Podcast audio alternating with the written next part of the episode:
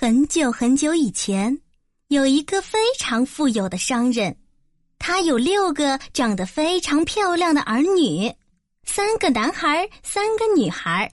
最小的女儿贝尔与几个哥哥姐姐们很不一样，她长得最漂亮，而且非常善良，非常讨人喜欢，因此常常遭到两位姐姐的嫉妒。一天。商人的货船发生了意外，这位富有的商人因此失去了所有的财产，他泪流满面的将这个坏消息告诉他的儿女们，他们只能搬到乡下居住了。从此，男孩子跟随商人犁地耕种，照料花园；贝尔则早早起来打扫房屋，为全家人准备三餐。而他的两个姐姐依然无法放下以前的架子，不愿意劳动，日子过得很艰难。但一家人相亲相爱，也过得很开心。日子就这样过了将近一年，商人突然得到消息，那艘载着他财物的船回国了。他高兴地将这个消息告诉他的孩子们，并问他们想得到什么礼物。孩子们都高兴极了，迫不及待的告诉父亲想要这样那样的珍宝。只有贝尔低声的说：“父亲，请给我带一朵玫瑰花吧。”可是商人在诉讼中失去了所有的财物，只好垂头丧气的骑马回家了。夜幕悄悄降临，他非常想念久未见面的孩子们。走着走着，他在黑黑的森林里迷失了方向，天也下起暴雨来。就在他着急的时候，突然发现远处有一点灯光，他拼尽全力骑着马往灯光的方向跑，终于来到一座辉煌的宫殿前。商人推开大门走了进去，宫殿里的一切都华丽的让人睁不开眼。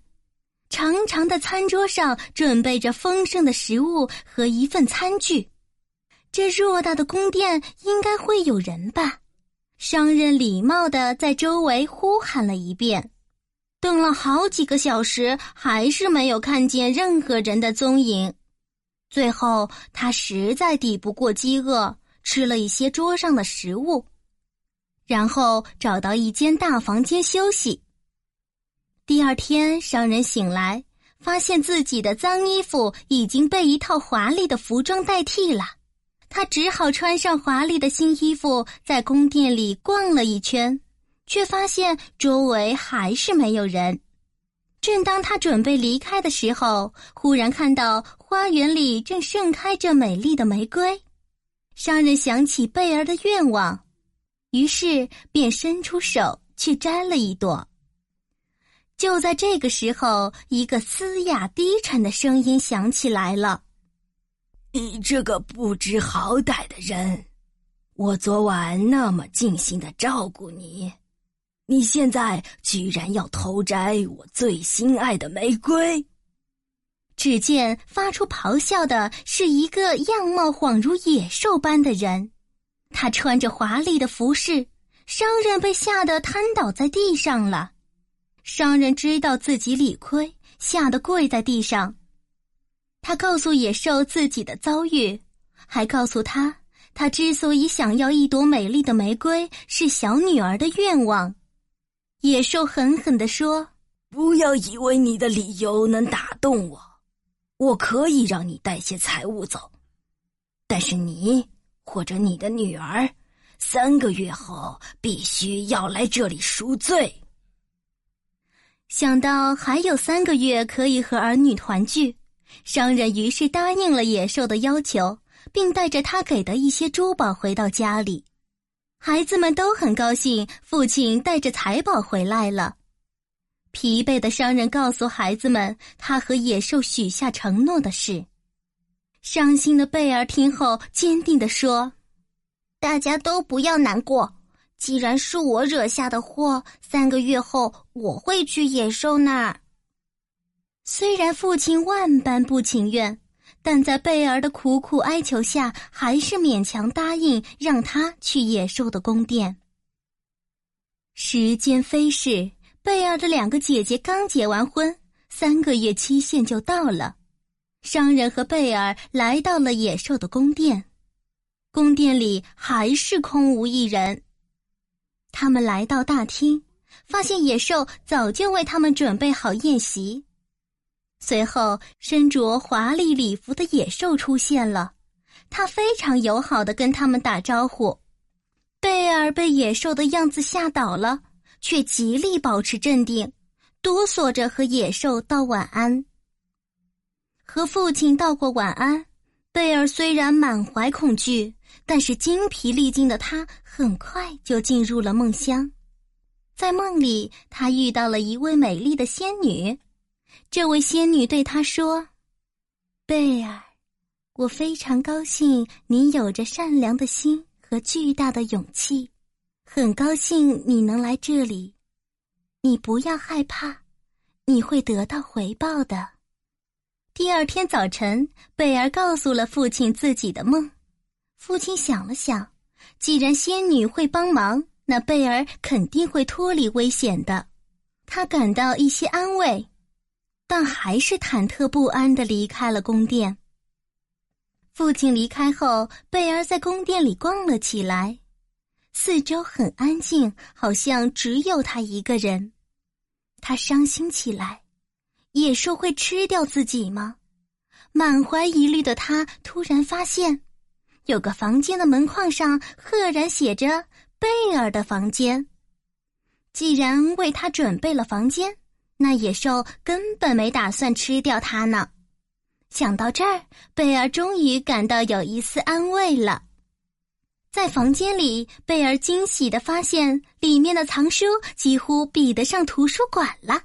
他在一本书上发现了野兽写下的字条：“美丽的女士，擦干你的眼泪吧，这里没有什么可怕的，你可以自由享受一切，我会服从你的指示。”野兽的举动让贝尔十分惊讶，于是贝尔说：“我想知道。”父亲的情况，神奇的事情发生了，在最靠近他的一扇玻璃墙上，赫然出现他家的那所小房子，还有父亲和哥哥姐姐们活动的影像。尽管影像很快就消失了，但是贝尔还是很高兴。他想，这个野兽拥有神奇的力量，但他待我还很友好。看来他并不是可怕的人。晚餐时间，贝尔来到已经准备好的餐桌前，正准备吃晚餐。这时，野兽出现了。贝尔，我可以和你一起吃晚餐吗？他的声音很嘶哑，但温文有礼。贝尔看到他，感到非常害怕。但是出于礼貌，还是请他坐下一起用餐。于是野兽非常有礼貌的坐下用餐，他温柔的对贝尔说：“你一个人被留在这里，如果你不喜欢这里的话，我可以让你离开。但是请告诉我，你认为我长得很丑、很可怕吗？”除了丑陋，我还很愚蠢。贝尔这时已经不感到害怕了。他说：“是的，我不想骗你，但你是个好人，而真正愚蠢的人是不会承认自己愚蠢的。你的和善让我完全忘记了你样貌的缺陷了。”这顿晚餐，贝尔和野兽相处的很愉快。就在贝尔准备去休息的时候，野兽采来了玫瑰，问贝尔是否愿意嫁给他。贝尔被野兽的举动吓了一跳，他马上坚定地说：“不。”可是看到野兽伤心离开的背影，善良的贝尔感觉到了自己心里竟然有一丝遗憾。眨眼间，三个月过去了。贝尔在野兽那里过得很开心。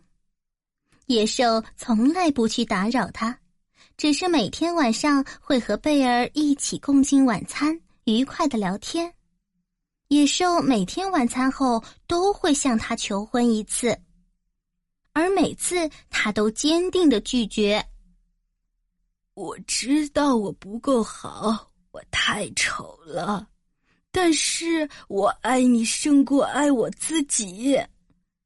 我很高兴你能留在我身边，请你答应我，永远不会离开我。野兽伤心的叹气说道：“一天晚上，非常想念家人的贝尔流着眼泪向野兽祈求，希望能让他回家陪父亲一个礼拜。”善良的野兽伤心的答应了，但他要求贝尔一个星期后一定要回到宫殿里。第二天清晨，贝尔醒来的时候，赫然发现自己已经在乡下的小房子里了，而野兽给他准备的衣物、首饰、金银珠宝摆满了房间。商人冲进房间，看到自己日夜想念的小女儿，忍不住抱着她，激动的直流眼泪。贝尔的姐姐们也赶过来，他们看见贝尔被照顾的像公主一样，十分嫉妒。他们俩计划着要拖延贝尔回去宫殿的日程，期望让愤怒的野兽把它吃掉。果然。贝尔在他们热情的挽留下，答应了多住一个星期。就在贝尔留在乡下的第十个晚上，他做了一个非常奇怪的梦：野兽倒在花园的草地上，久久没有动静。这时候，贝儿被惊醒了，他感到了前所未有的恐惧，是他不守承诺，伤害了野兽。他突然明白。原来自己一直都是爱着野兽的，相对于他的两个姐夫，野兽是那么温柔，那么爱他。除了他，还有谁更值得他去爱呢？第二天，当贝儿睡醒，他惊喜的发现自己已经躺在宫殿中的房间里了。他精心打扮好自己，期待野兽的到来。可是他一直等啊等，等到晚餐时间都过了，野兽还是没有出现。贝尔疯狂的跑进一个又一个的房间寻找，却仍然没有野兽的踪影。